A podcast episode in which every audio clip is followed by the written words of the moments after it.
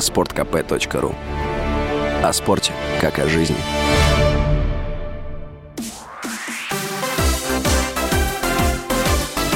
Новости спорта.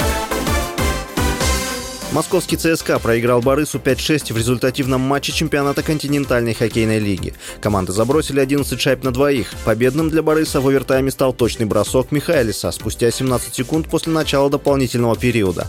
Набрав 81 очко, красносиние занимают третье место в турнирной таблице Западной конференции.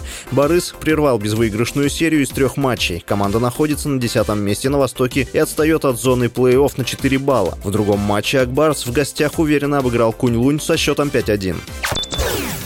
Президент UFC Дейна Уайт заявил, что никогда не считал российского тяжеловеса Федора Емельяненко величайшим бойцом. По его словам, Емельяненко не должен был драться в 46 лет.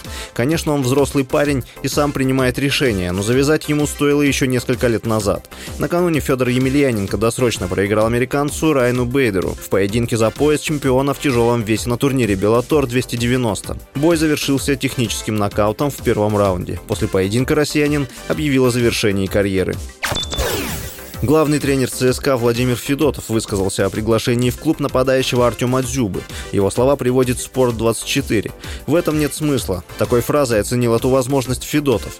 На данный момент Дзюба – свободный агент. Его последним клубом был турецкий Адана Спорт, за который футболист выступал с августа по ноябрь прошлого года. В составе команды он провел пять матчей, в которых забил один мяч. Россиянин принял решение расторгнуть контракт с командой, так как не получал достаточного количества игрового времени.